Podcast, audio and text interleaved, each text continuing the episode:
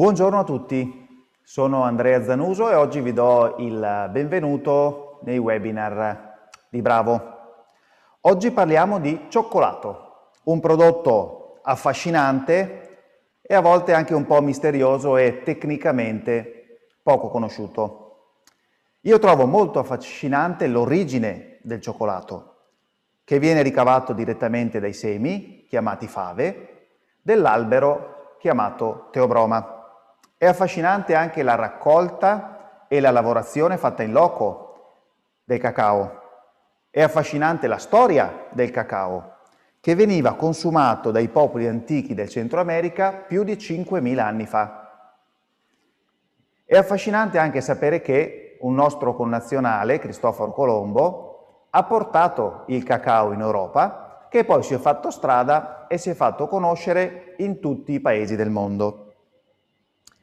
È vero anche che attorno a questo fantastico prodotto c'è ancora molto da sapere, soprattutto per chi lo sceglie per fare del business.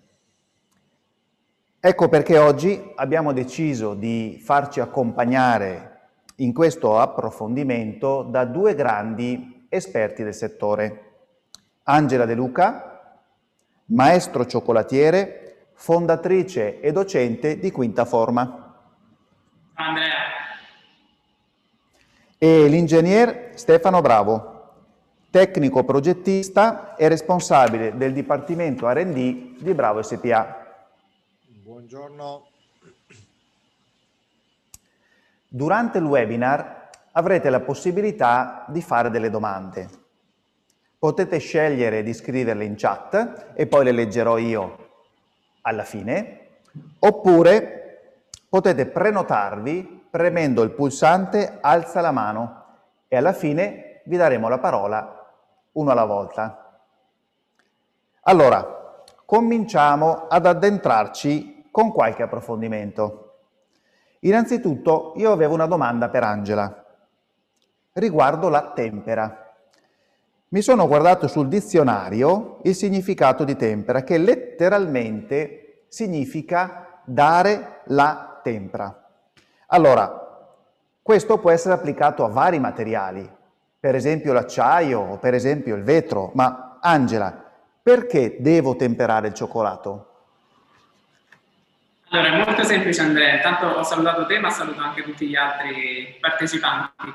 E, temperiamo il cioccolato per via della presenza del burro di cacao che è il grasso del cacao, quindi per via del grasso presente all'interno del cioccolato abbiamo la necessità di far subire al prodotto eh, questo processo di lavorazione ed è un processo indispensabile per la produzione di qualsiasi cosa fatta di cioccolato, quindi non è eh, un processo che non possiamo fare eh, per poter produrre tavolette o praline o PS in cioccolato. Perché bisogna temperare? Perché questo burro di cacao è eh, un elemento polimorfico e molto semplicemente che cosa vuol dire? È un elemento in grado di assumere eh, forme cristalline diverse a seconda di come viene lavorato, con il risultato che eh, i prodotti finali risulteranno sempre diversi gli uni dagli altri. Quindi a seconda eh, di eh, utilizzare cioccolato che è stato sciolto solamente e eh, buttato negli stampi o sciolto, raffreddato e poi buttato negli stampi, anche se la materia prima di partenza diciamo, eh, è la stessa, il risultato finale visivamente anche è completamente differente. Perché serve temperare? Innanzitutto per ottenere un prodotto eh, che si restringe in fase di cristallizzazione, quindi un prodotto che nel momento in cui eh, raffredda diventa più piccolo e si stacca in maniera agevole dagli stampi per ottenere un prodotto bello lucido, soprattutto se si utilizzano stampi classici in policarbonato. Quindi nel momento in cui versiamo del cioccolato temperato, una volta che lo smodelliamo, tutta la superficie sarà bella liscia e senza eh, affioramenti o brutture di qualche tipo.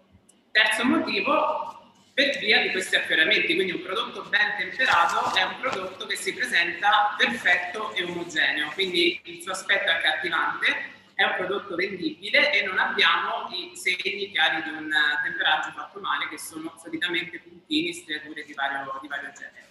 È un prodotto che acquista una durezza perché arriviamo con il processo del temperaggio ad inserire, a creare dei cristalli stabili che fanno un bel croc nel momento in cui spezziamo la tavoletta. Quindi un cioccolato temperato bene è un cioccolato che fa un bel rumore nel momento in cui lo spezziamo. Altra cosa fondamentale che spesso eh, viene un po' ignorata, è una cosa che mi sta molto a cuore, un cioccolato temperato bene un cioccolato che si degusta bene perché la, la sua temperatura diciamo, di, di, scioglimento, il punto di fusione è molto vicino a quello corporeo, quindi se abbiamo utilizzato un buon cacao di partenza, eh, eccola lì che nel momento in cui lo, lo degustiamo abbiamo tutto il bouquet aromatico che si sprigiona nella, nella nostra bocca e poi ci permette un cioccolato ben temperato di fare un, bel, un bello stoccaggio magazzino, quindi il prodotto è duro, si può trasportare facilmente, non, non, si rovina e ci permette poi di lavorare anche su tutto ciò che è la, il campo artistico, quindi tirare su sculture anche di, di due metri senza rischiare che cadano giù perché il cioccolato sia troppo morbido, quindi acquista durezza. Se non facciamo questo processo, eh, vengono a mancare tutte queste cose e di conseguenza abbiamo prodotti che una volta smodellati sono eh, molto brutti a vedersi perché il colore da marrone o mh, scuro che deve essere presenta degli affioramenti grigiastri, bianchi, rossi in base a quanto è stato fatto male il temperaggio. Poi vedremo nel dettaglio questa cosa del, del colore su delle tavolette errate. E non fa un bel rumore quando si spezza, nel momento in cui si spezza il taglio non è netto ma assume eh, un aspetto molto grandoso, quindi tende più a sbriciolarsi che, che altro. Si fonde appena lo tocchiamo, quindi non avendo eh, costruito eh, questa massa di cristalli stabili all'interno, il prodotto ha un punto di fusione più basso, quindi appena lo tocchiamo eh, ci rimane in mano. Questo è un esempio classico che si fa soprattutto nella pasticceria da ristorazione. Spesso al ristorante quando eh, si vogliono fare dei decori in fretta si mette una lastra, una teglia congelata, eh, si tira fuori una teglia congelata dall'abbattitore, si fanno dei decori col cioccolato bollente, si mettono sul piatto, tempo che arrivano alla, alla persona si sciolgono subito perché sono fatti eh, appunto mh, senza far subire al prodotto il corretto, il corretto shock. E per tutti questi motivi qui, ecco, il, il temperaggio è un processo fondamentale, quindi eh, spero di averti dato, diciamo, di essere stata abbastanza chiara sui motivi. Sì. Eh, un'altra cosa, Angela, ma allora nel, nel, diciamo nel laboratorio di cioccolateria è, addis- è indispensabile avere un macchinario per temperare il cioccolato? Allora, eh, nella mia esperienza è indispensabile nel senso che qui mi vedi nel laboratorio della mia scuola, quindi qui eh, prima eh, del virus passavano una media di 25 persone al giorno, quindi è indispensabile avere sempre del cioccolato temperato da poter utilizzare, ma anche in una produzione, quando lavoro, faccio le consulenze nelle produzioni, eh, nelle produzioni una macchina eh, temperatrice è fondamentale quando parliamo di numeri più alti, quindi quando tu parlavi di business del cioccolato, quindi non stiamo parlando di fare una tavoletta o 10 tavolette al giorno, ma parliamo di numeri e la temperatrice non ci fa una produzione per due rispetto a temperare a mano, ma ce la fa per 10 o per 20 in base a quello che bisogna fare. Quindi necessità di, grosse, necessità di macchina quando abbiamo grosse produzioni, risparmio di tempo e eh, di manodopera anche perché eh, tutto ciò che non viene fatto con una macchina temperatrice viene fatto eh, sul tavolo o al di fuori e questo poi deve prevedere anche il momento in cui quel tavolo venga ripulito, il cioccolato che è cristallizzato venga risciolto nuovamente quindi i tempi si allungano in maniera considerevole. E si allunga anche il discorso della, della tempistica perché al di fuori eh, diciamo, di una macchina eh, e quindi della possibilità di avere appunto il cioccolato pronto, il cioccolato cristallizza subito e si blocca. Quindi nel momento in cui lavoriamo eh, a mano tramite altri metodi abbiamo un, una tempistica molto ridotta di lavorazione, quindi abbiamo temperato il cioccolato, lo dobbiamo utilizzare tutto subito perché se lo lasciamo lì eh, si inchioda e non ci facciamo più niente. Quindi questo eh, diciamo, è, sono poi i motivi per cui vale la pena avere, avere una macchina. Ho capito. Io in questo momento mi trovo nella showroom di Bravo a Montecchio Maggiore Avrei una domanda, allora coinvolgo l'ingegnere Stefano Bravo. Allora, io mi trovo davanti ad una macchina che si chiama Trittico Executive, che ha anche una libreria con la possibilità di eseguire il temperaggio del cioccolato bianco, cioccolato al latte e cioccolato fondente. Ho una vasca superiore per inserire il prodotto e ho uno scivolo per poter estrarre il cioccolato temperato. Allora Stefano, anche Trittico Executive può temperare il cioccolato? Sì, allora stiamo parlando di una macchina combinata. Eh, le macchine combinate hanno due vasche, di solito sono state inventate per il mondo del gelato e della pasticceria e una di queste vasche scalda e l'altra invece fa un raffreddamento molto intenso per produrre il gelato. Nel caso specifico del Trittico Executive che tu stai facendo vedere, la vasca superiore non solo è un contenitore che scalda, scalda uh, nel nostro caso mediante delle resistenze elettriche, ma è dotato anche di un evaporatore esterno che avvolge tutta quanta la vasca e che porta a raffreddare il prodotto superiore. Di fatto noi progettisti abbiamo chiamato quell'evaporatore specifico evaporatore tempera proprio perché è nata per far la tempera del cioccolato. In pratica la vasca superiore è una macchina a sé stante completa, nel senso che riesce a riprodurre la curva tradizionale del, della tempera del cioccolato, portandolo a una temperatura superiore ai 45 gradi, 45, 55 anche, raffreddandolo poi interamente fino a 28, 27, 29 a seconda del, del tipo di cioccolato che state usando e poi intipidendolo a 31 gradi in modo tale da renderlo poi lavorabile, perché sennò sarebbe troppo freddo a, a 28. Questo coinvolge tutta la massa in lavorazione. La macchina tenterà di tenere in agitazione il cioccolato tramite un agitatore con doppio raschiante, il raschiante necessario perché questa vasca era stata progettata per alte temperature. In questo caso le resistenze noi eh, siamo in grado di eh, tenerle a una potenza molto molto oh, bassa per non uh, stressare il cioccolato. Tuttavia la massa è lavorata interamente, voglio dire che tutto il contenuto che dipenderà poi dalla grandezza della vasca stessa viene scaldato e poi raffreddato, mantenuto sempre in agitazione, mi raccomando. Tra l'altro questa macchina è dotata di inverter nella parte superiore e quindi la velocità di agitatore di agitazione dell'agitatore è, può essere variabile ed è molto lenta nella fattispecie per il cioccolato. Comunque, tornando al discorso principale, il discorso è che è una produzione a lotto, nel senso che tutta la massa si scalderà, tutta la massa si raffredderà. Quindi il trattamento è unico su tutto il corpo che sto lavorando, che poi, come hai fatto ben vedere tu, lo si può estrarre interamente tramite lo scivolo non è una macchina per mantenere la tempera del cioccolato eh, per lungo tempo, ma è una macchina a lotto. Di fatto le macchine combinate come queste sono macchine artigianali che servono per fare dei lotti di produzione, tot chili di cioccolato, tot chili di gelato, tot chili di tempera. Quindi mh, dopo un po' che ci sto lavorando, per esempio dopo 40-50 minuti, se tendo a tenere in lavorazione il cioccolato, potrebbe esserci una ipercristallizzazione perché non è una macchina continua. A questo oh, mi lego oh, con una domanda specifica per la nostra Angela, nel senso che nella tua esperienza, Angela, ti capita spesso oppure vedi la necessità invece di avere delle macchine che tengono in pretempera, diciamo, il cioccolato per tutta la giornata, piuttosto che avere una macchina a lotto che invece ti impone di utilizzare tutto il cioccolato che hai appena lavorato.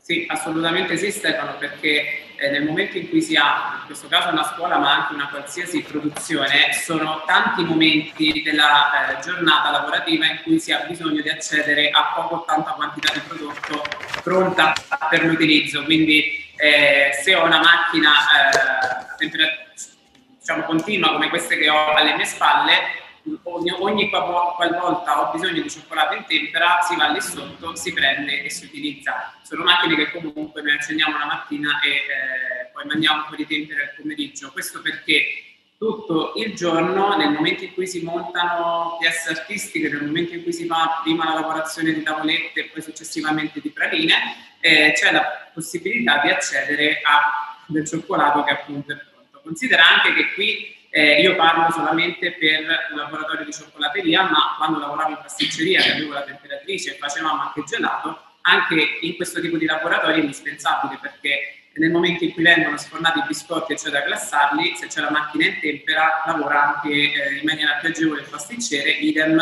con, eh, con il gelato. Ecco, eh, nel caso della gelateria non, non, so molto se siete più ferrati voi che, che, io perché non è il mio ambito, però spesso i gelatieri eh, nella pasticceria dove, dove, lavoravo e dove mi occupavo di cioccolateria prendevano del cioccolato pronto per fare eh, i loro variegati e le loro, le loro cose. Quindi comunque è una macchina eh, che serve quando si fa una, una grossa produzione. E solitamente quelle a lotto appunto si utilizzano magari quando si utilizza proprio il cioccolato, comunque si fa un prodotto specifico ridotto, il cioccolato si utilizza subito tutto e, e non c'è bisogno di avere questo tipo di, di disponibilità. In una cioccolateria sarebbe eh, impensabile perché appunto serve in continuazione. E in realtà eh, questa cosa qui dal punto di vista pratico, quindi il bisogno è questo, però se dal punto di vista tecnico vuoi spiegare un po' meglio te Stefano come, come funziona, ti ripasso un attimo la, la parola. Sì, allora io mi addentrerò invece nella spiegazione tecnica di una macchina a temperatrice definita continua, come quella che si, vedono, che si vedono alle spalle di Angela. È una temperatrice continua, diciamo, eh, a coclea eh, è composta da due componenti principali che eh, spiegherò in dettaglio. Il primo componente, quello visivo, quello non dico il più importante, però il primo che viene usato durante eh, la produzione di cioccolato è la vasca di raccolta o la vasca di scioglimento. Eh, la vasca ha una dimensione che dipende dalla grandezza della macchina stessa. K24 significa che quella vasca tiene 24 kg di eh, cioccolato, 12, 12 kg, la K50, 50, eccetera, eccetera. Alcune eh, hanno dei nomi che indicano veramente il contenuto che può tenere la macchina.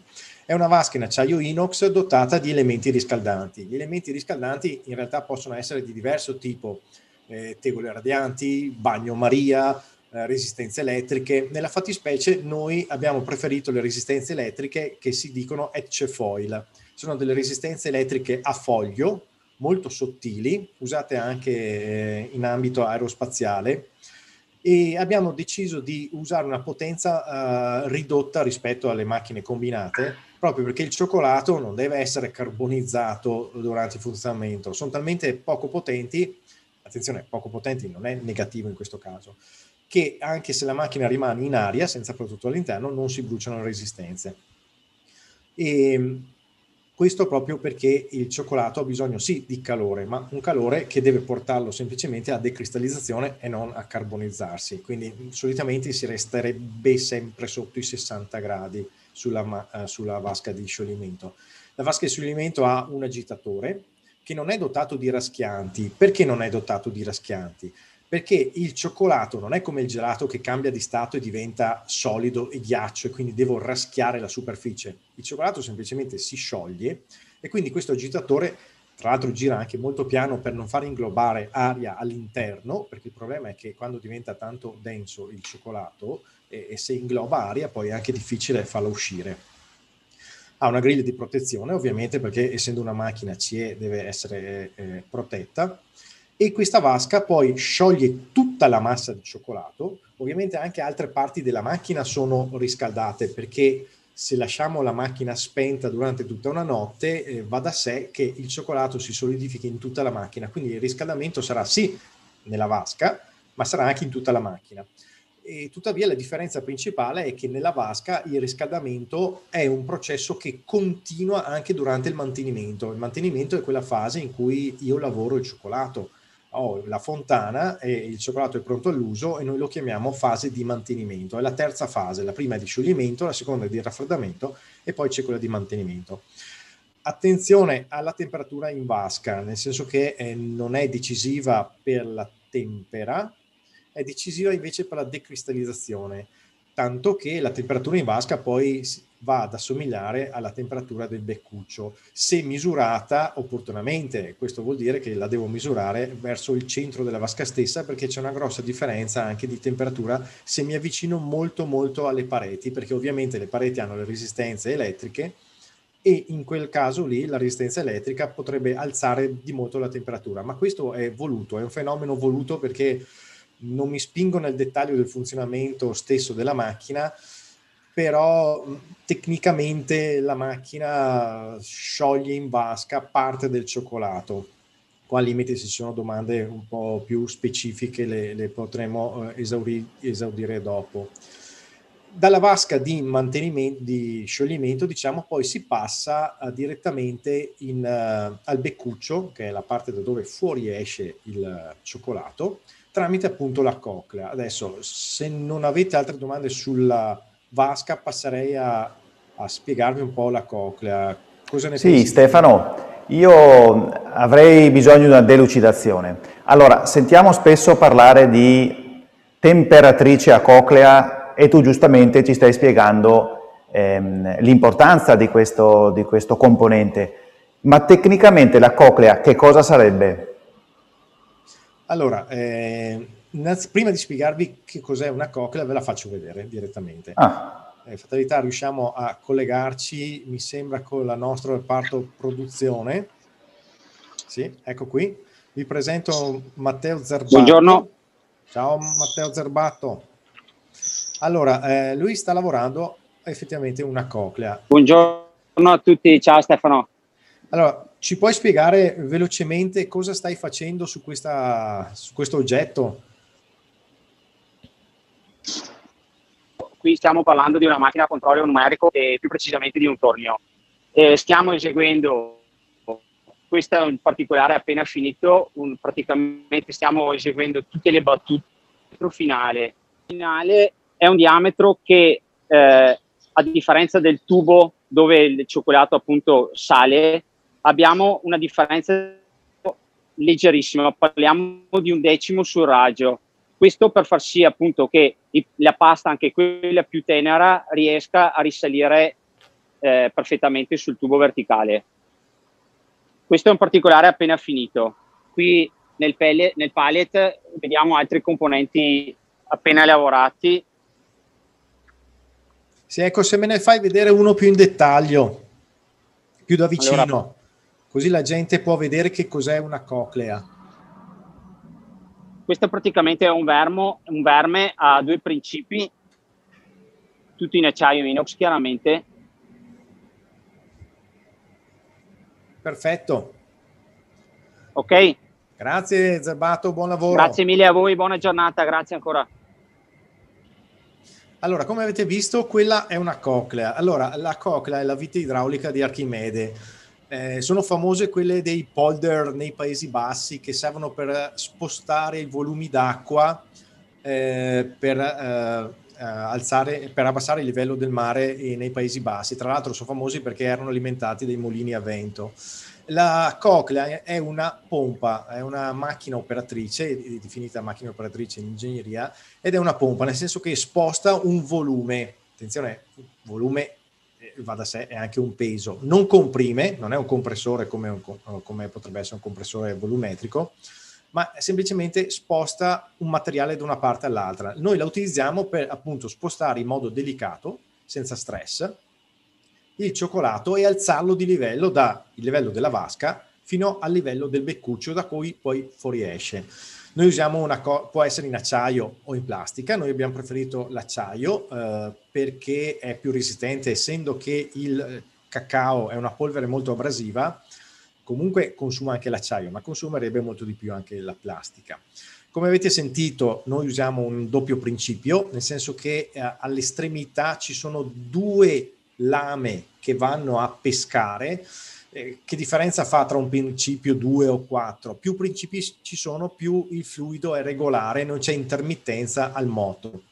La portata che abbiamo scelto è una portata di 10 kg al minuto perché, eh, perché eh, se notate dietro le spalle di Andrea Zanuso c'è un tappeto ricopritore e noi abbiamo un arco che copre completamente il cioccolatino e quindi per far sì che l'arco sia completo abbiamo scelto una, una portata notevole, 10 kg al minuto, più o meno è la portata che ha un rubinetto di casa. Il sistema di raffreddamento che c'è intorno alla coclea, eh, abbiamo, ci sono vari tipi di raffreddamento, può essere eh, diretto, come l'evaporatore tempera della macchina combinata, noi abbiamo scelto invece un raffreddamento indiretto a glicole. In questo modo noi gestiamo la temperatura del glicole da, in modo indipendente. Perché dico questo? Perché tramite un software abbastanza ben sviluppato noi siamo in grado di capire la potenza che serve alla macchina per mantenere la regolarità della temperatura durante tutto il processo. In questo caso la macchina riesce a capire che potenza ha bisogno e quindi di conseguenza va a regolare le temperature del glicole e delle resistenze. E quindi il sistema di raffreddamento è indiretto tramite glicole, ovviamente c'è un compressore ad aria oppure ad acqua a seconda della potenza della, della macchina e subito dopo la coclea, anzi verso la fine della coclea, c'è un canale di evacuazione. Zerbato ha parlato di tolleranza. La tolleranza per noi è importante perché abbiamo deciso di tenere una bassa tolleranza tra l'esterno della coclea e l'interno del cilindro in cui è inserita. Tra l'altro la nostra coclea è fissata su due punti, in testa e, e nel piede perché eh, più la tolleranza è stretta, me, più efficiente è la coclea. In questo caso ci permette di spostare anche un fluido abbastanza liquido. Eh, cosa intendo per fluido abbastanza liquido? Intendo della, del burro di cacao, semplicemente far ricircolare il burro di cacao, oppure anche della pasta di pistacchio o pasta di, di nocciola, qualcuno, hanno, qualcuno ha fatto anche queste lavorazioni, e il movimento, il, il, ricircolamento di questi prodotti avviene solo se la coclea è, è ben precisa. E, ehm, quindi abbiamo visto la, la, vasca che serve per sciogliere e abbiamo visto proprio in dettaglio anche come è fatta fisicamente una coclea, che è l'organo che invece raffredda il cioccolato e lo porta poi a fare quel ciclo di eh, quel processo termico di tempera eh, appunto per, per avere una produzione di cioccolato. E questa è stata una descrizione un po' sommaria, spero che sia stata abbastanza chiara, non so, dimmi tu Zanuso. Sì, sì, sì, grazie, hai risposto alla mia domanda. Allora, eh, abbiamo visto un sistema di temperaggio che grazie all'utilizzo di attrezzature, per esempio il trittico executive o per esempio la linea K ma eh, ci sono altri sistemi di temperaggio. Angela, mi puoi aiutare in questo? Assolutamente sì, Andrea. Eh, premettiamo che il temperaggio del cioccolato, a seconda eh, diciamo, dei metodi con cui viene fatto, porta sempre allo stesso risultato. Quindi non è che ci sia un metodo migliore dell'altro. L'obiettivo è sempre fare in modo che questo burro di cacao cristallizzi in maniera corretta affinché il prodotto finale abbia tutte le caratteristiche che abbiamo detto prima. Ora farlo tramite la macchina temperatrice a mano o tramite altri metodi che adesso vi spiego porta sempre allo stesso risultato finale. Il discorso è che si sceglie di applicare un metodo anziché un altro in base alla portata del lavoro che dobbiamo fare. Quindi se abbiamo grosse produzioni, temperare a mano o per inseminazione diventa un attimo eh, troppo lunga, quindi diventa complicato. I metodi più utilizzati, cioè quelli più conosciuti, sono eh, il temperaggio a mano, quindi parto da cioccolato sciolto, caldo, a 45-50 gradi, lo rovescio sul tavolo, lo spatolo fino a eh, raffreddarlo e eh, lo riunisco ad una parte lasciata nella ciotola, quindi faccio fare al cioccolato una sorta di scalino, quindi parto dal caldo, vado al freddo e ritorno un po' al caldo. E a questo punto dovrebbe essere pronto per essere um, utilizzato. C'è il temperaggio per eh, inseminazione che si chiama in, eh, in, tantissimi modi, quindi si trova sui libri o sui testi eh, di riferimento come iniezione, eh, induzione, eh, inoculazione, è sempre quello. Prendo una massa di eh, cioccolato, io lo posso anche iniziare a fare perché comunque ci vuole un po', quindi mi prendo del cioccolato fondente fuori tempera dalla macchina o comunque partiamo da cioccolato sciolto al microfono senza problemi quindi sempre a 45-50 gradi, e lo raffreddo con la stessa tipologia di eh, cioccolato, però in pepite. Quindi mettiamo il, eh, inseriamo in questo tipo di temperaggio cristalli stabili utilizzando del cioccolato già temperato e tritato freddo. Quindi inserisco a poco a poco questo, questo, questo cioccolato all'interno e sfrutto la stabilità di questo cioccolato per rendere stabile anche la massa che sto temperando. E, ehm, questo qui, nello specifico, è il temperaggio che mi piace meno perché è un po' alienante, nel senso che almeno quando si tempera sul tavolo c'è anche l'effetto scenografico e appagante. Questo qui rimani qui, eh, giri, aspetti che, che tutto si sciolga. Le pepite in questo caso qua vanno aggiunte a poco a poco perché se le mettiamo tutte insieme è vero che la massa si raffredda prima, però poi ci rimangono i pezzi eh, nel cioccolato che è pronto per la tempera e quindi poi ce li ritroviamo anche sul, sul prodotto finale e si vedono. Un altro tipo, tipo, di temperaggio, di solito utilizzato negli ambienti molto, molto caldi e sempre per una quantità ridottissima di, di prodotto, è il temperaggio al microonde, che è praticamente l'inverso di questa inseminazione. Quindi metto le pepite a poco a poco in microonde e cerco di scioglierle senza superare la temperatura di tempera, quindi vado solamente a sciogliere quello che mi serve per poi farlo ricristallizzare in maniera, eh, in maniera corretta. Quindi diciamo che eh, ce ne sono poi altri di metodi anche più, più o meno eh, industriali, anche altre macchine che fanno un processo leggermente diverso da quello che si vedono alle mie spalle, però l'obiettivo è sempre quello. Prendo il cioccolato di partenza, eh, faccio in modo che vengano a crearsi all'interno una quantità congrua di cristalli stabili e, eh, e poi lo plasmo per fare tutte le, le, lavorazioni. Io ho qui iniziato, ma non penso che vedremo la, la fine perché ci vuole un po' di tempo e, e quindi vediamo un po' come, come, diciamo, come panoramica che posso darvi sui vari tipi di temperaggio eh, più o meno dovremmo esserci. Che ne dici Andrea? Sono stata abbastanza chiara? Sì, ma allora ehm, Angela, se io in laboratorio ho una temperatrice continua, sì. vuol dire che non ci sono eh, difficoltà ad ottenere sempre un cioccolato perfettamente temperato. Cosa ne pensi? No, eh, allora eh, la temperatrice continua ci aiuta tantissimo ad avere sempre una quantità giusta di prodotto alla giusta temperatura. Ovviamente permettiamo il fatto che l'abbiamo impostata bene, quindi eh, abbiamo messo la giusta temperatura, abbiamo fatto i nostri test e il prodotto funziona. Nel momento però in cui lavoriamo con delle macchine, eh, in ogni caso ci sono tantissimi errori che possiamo fare nella fase successiva a eh, aver inserito il cioccolato nello stampo. Io ne ho preparati anche diversi, così vi posso far vedere più da vicino, tolgo questa ciotola, tanto non lo finisco di temperare questo qui. Ve li faccio vedere più nel dettaglio sono proprio errori classici che si, che si fanno. Allora, eccoci qua. Partiamo da qui, nella tavoletta ben temperata, nella tavoletta che in questo caso qui ho utilizzato uno stampo metà liscio, metà lucido, metà opaco, quindi si vede che però la parte lucida non ha imperfezioni.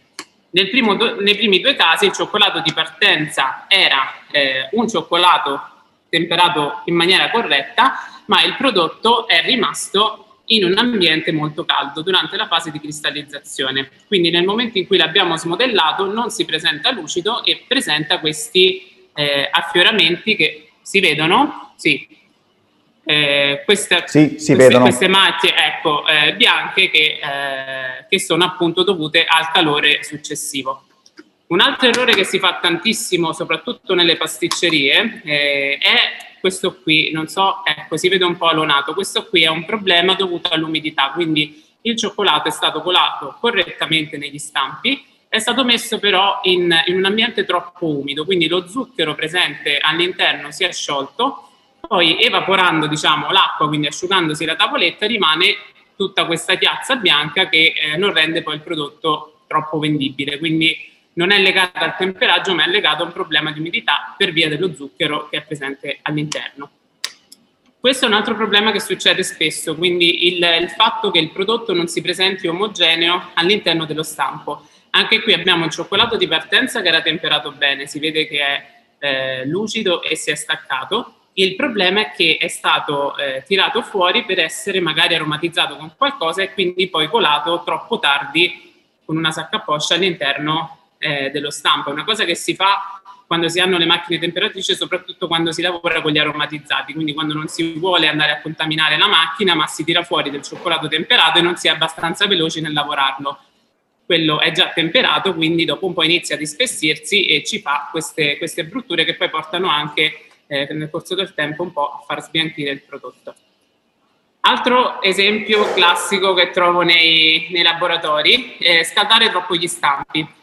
Quando si utilizzano gli stampi in policarbonato eh, è bene che siano riscaldati perché per, diciamo, sciogliamo quelli che sono eventuali residui di burro di cacao e eh, lavoriamo diciamo, in maniera positiva sulla lucentezza del prodotto finale, ma se scaldiamo troppo, anche se il cioccolato è in tempera, lo mandiamo noi fuori tempera nello stampo. Quindi il prodotto poi davanti si presenterà con questa piazza che altro non è che troppo calore appunto in fase di cristallizzazione e inserimento nello stampo. Questa qui è una tavoletta che ha preso calore successivamente, quindi era una tavoletta ben fatta, lasciata e conservata in modo non idoneo, eh, prende calore, inizia a sbiancarsi e eh, non risulta più vendibile perché appare questa, eh, diciamo questa, piazza che ci indica appunto, tende a rossastro, ci indica che c'è un problema di calore. Questa qui visivamente sembra anche ben fatta, non ha troppe stiature, in realtà se la spezzo è comunque, risulta comunque molto morbida al tatto, quindi non fa scroc, è, eh, ha un interno molto, ehm, diciamo, non troppo netto ed è una tavoletta che è stata colata eh, a 45 gradi, quindi ancora non dà, eh, diciamo, visibili eh, problemi che verranno nel corso del tempo, ma in bocca avrà una sensazione di eh, morbidezza e cremosità completamente differente da quella che dovrebbe avere una tavoletta di cioccolato. Quindi ci sono tantissimi fattori legati sia alla temperatura dell'ambiente di lavoro, sia alla conservazione del prodotto, sia alla fase di cristallizzazione. Quindi eh, se io ho un laboratorio a 30 gradi e eh, prendo il cioccolato dalla, dalla macchina temperatrice in tempera, se lo lascio a 30 gradi quello va fuori tempera per forza di cose.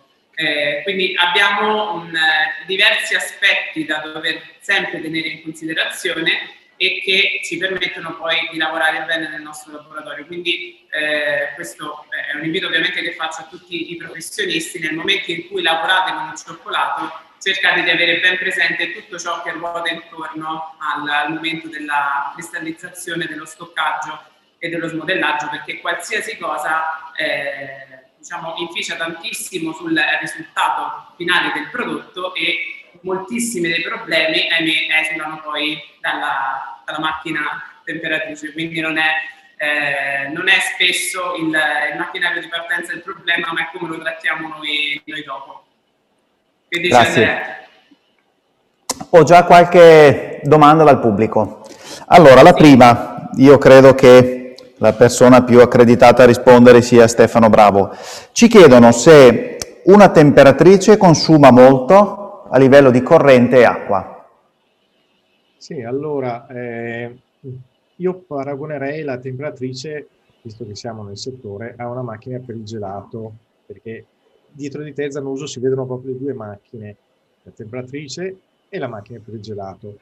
Eh, perché faccio questo paragone? Perché consumare troppo poco, bisogna sempre eh, proporzionarlo qualcos'altro, perché è ovvio che una temperatrice consuma di più di una caffettiera da, da, casa, ma sicuramente consumerà molto molto meno di una macchina per il gelato. Infatti la macchina per il gelato ha bisogno di congelare, quindi fare un cambio di stato di una massa di gelato in tempi brevissimi, e quindi ha bisogno di una potenza immediata e anche l'evaporatore, immaginatevi che la macchina che hai a fianco cos'è un 457 o un 305 Zanoso? Questa è una macchina 305. Quindi quella macchina lì fa 5 litri di gelato e il sistema frigorifero deve arrivare anche a 15 kW di potenza di freddo per fare il gelato oh, oh, molto velocemente. La temperatrice invece non ha di questi bisogni. Eh, di fatto tutte le resistenze accese della macchina che hai dietro di te eh, non arrivano neanche a 3 kW, arrivano poco sopra i 2 kW e mezzo e questo per quanto riguarda solo la fase di scioglimento. Teniamo conto che una volta che la massa di cioccolato si è sciolta in macchina, le resistenze man mano si spengono, non le tengo accese tutte, sarebbe inutile.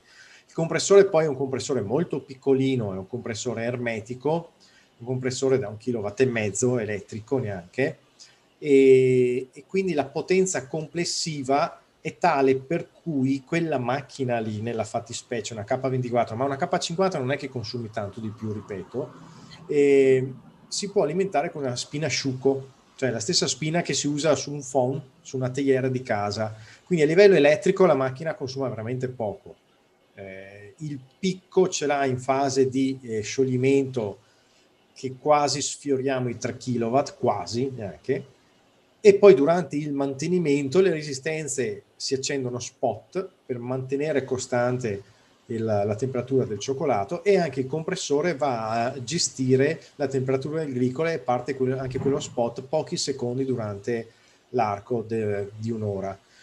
Quindi la macchina di per sé ha dei consumi veramente irrisori, sia che sia condensata ad aria che sia condensata ad acqua. Cosa vuol dire? Che il compressore sarà, eh, la parte di condensazione sarà o ad aria con un riciclo dell'aria ambiente. In questo caso lo dico per i professionisti, la macchina per il cioccolato e come ha sottolineato molto bene Angela, deve essere in un ambiente adeguato. A me è capitato un cliente che a fianco aveva un forno per il pane e si lamentava che poi il cioccolato non veniva fuori bene. Effettivamente ogni volta che apriva il forno il cioccolato veniva irrorato di tutta la farina e dell'umidità che fuoriusciva dal forno serve un ambiente dedicato. Questo ambiente dedicato deve essere anche tenuto conto eh, che deve essere raffreddato se per caso utilizzo delle macchine con una condensazione ad aria, perché la macchina è vero che consuma poco, però un po' riscalderà l'ambiente. E, e se l'ambiente è piccolino perché magari non si ha la possibilità di dedicare un grande, un grande spazio per la produzione del cioccolato, eh, climatizzare bene quell'ambiente perché è un attimo superare i 23-24 gradi in un laboratorio e eh, se ho ben capito Angela avere 24 gradi in un laboratorio non è proprio il massimo per fare una produzione di cioccolato. Siamo già troppo alti iniziamo ad avere tantissimi problemi anche se utilizziamo il frigo eh, iniziamo ad avere problemi perché poi maggiore lo shock tra l'ambiente di lavoro e il frigo più aumentano i problemi legati all'umidità quindi magari salviamo il temperaggio ma poi bagniamo le tavolette e, e risultano poi prodotti invendibili alla fine in ogni caso io avrei un'altra domanda che giro a te Angela. Sì.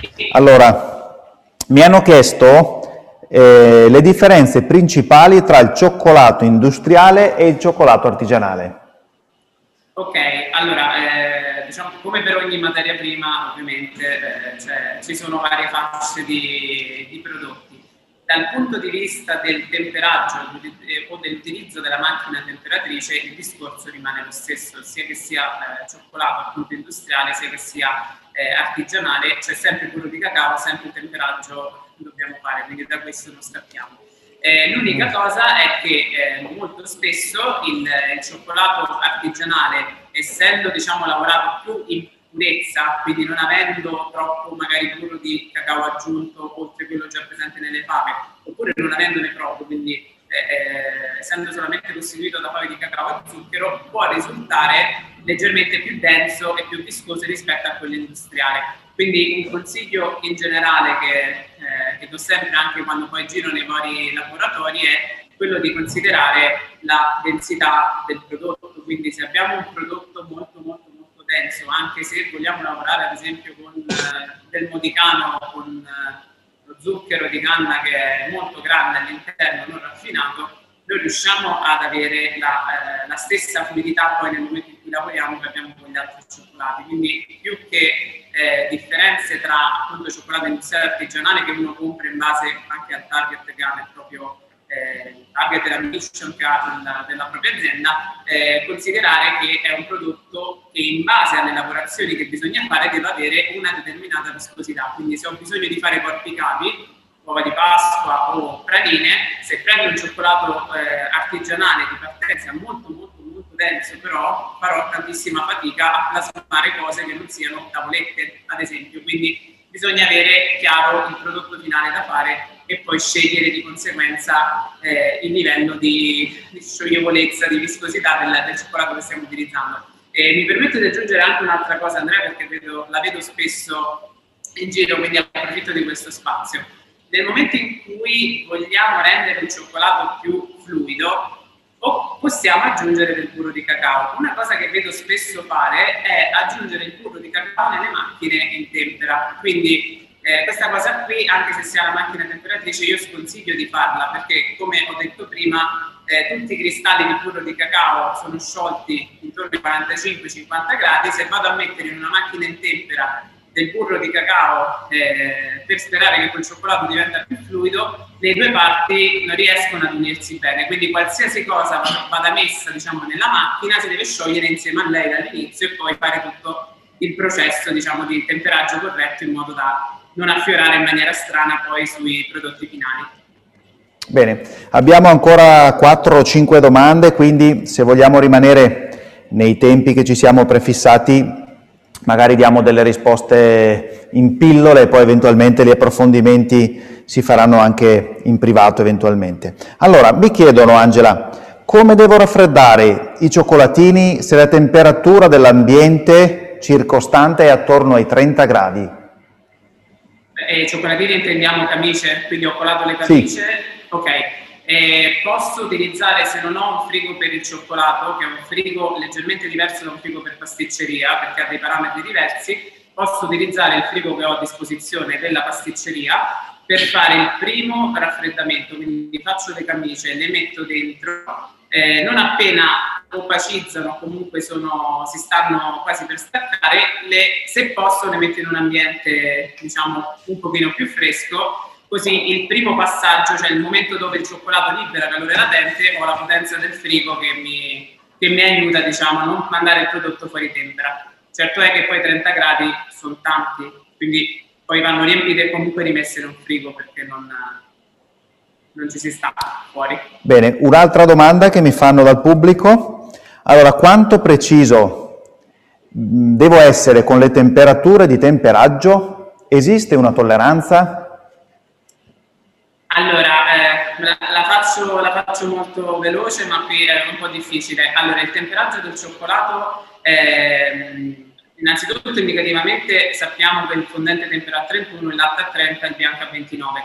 Eh, queste temperature eh, vanno prese con le pinze perché sono influenzate da tutta una serie di fattori che sono appunto la temperatura ambientale, eh, quanto cioccolato tiro fuori da una macchina o sto temperando e dove ho la possibilità di far cristallizzare il prodotto. Se io ho un ambiente molto caldo, eh, la cosa che posso fare, sia temperando a mano ma anche con altri metodi, con la temperatrice, è abbassare leggermente la temperatura di tempera, quindi se un cioccolato sopra lo tempera a 31, posso temperarlo a 35 senza problemi perché nel momento in cui un ambiente è molto caldo non rischio di mandarlo fuori tempera perché già mi sale un pochino di suo mentre lo lavoro. Eh, quindi adottare diciamo, una sorta di accortezze tenendo però sempre in mente che varia tantissimo il prodotto al variare della temperatura ambientale che, che è la cosa che impatta di più sul temperaggio. Un'altra domanda che ti giro è la differenza tra gianduiotto e tavoletta sì. di gianduia. Allora, in realtà eh, parliamo di un prodotto che contiene nocciole storicamente, quindi quando parliamo di una tavoletta di gianduglia parliamo di un prodotto che è stato colato in uno stampo in policarbonato e generalmente presenta tra il 20 e il 25% di pasta di nocciola aggiunta. Eh, quando parliamo di giandugliotto ci riferiamo proprio al cioccolatino classico, quindi classico forma di eh, tronchettino eh, e, e, in base al tipo di stampi utilizzato, al tipo di lavorazione che si fa, la percentuale di nocciole varia dal 15% al 50-55%. Quindi più aumentiamo la pasta di nocciola, meno lavoriamo dentro gli stampi in policarbonato, ma tagliamo a mano il, il prodotto. Bene, un'altra domanda? Che ci chiedono dal pubblico è se è possibile raffreddare le camicie in abbattitore.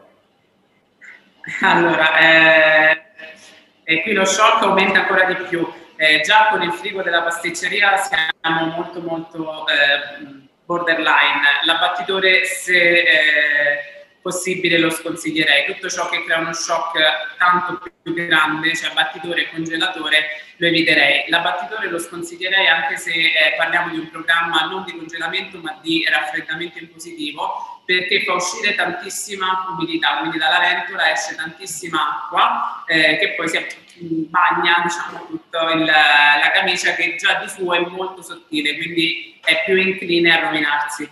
Eh, frigo. Già il frigo per la pasticceria a 4 gradi già sono troppo pochi perché una buona cristallizzazione del cioccolato avviene tra i 9 e i 12 gradi. Eh, se possiamo il frigo bene, se no l'abbattitore io lo sconsiglierei. Va bene. Ci sono delle altre domande, due di queste te le leggo una con l'altra così rispondi una volta eh, sola per eh, due quesiti. Allora, eh, mi chiedono la temperatura ideale del laboratorio per temperare a mano? E invece qual è la temperatura ideale di conservazione della decorazione finita, una decorazione allora, di cioccolato finita.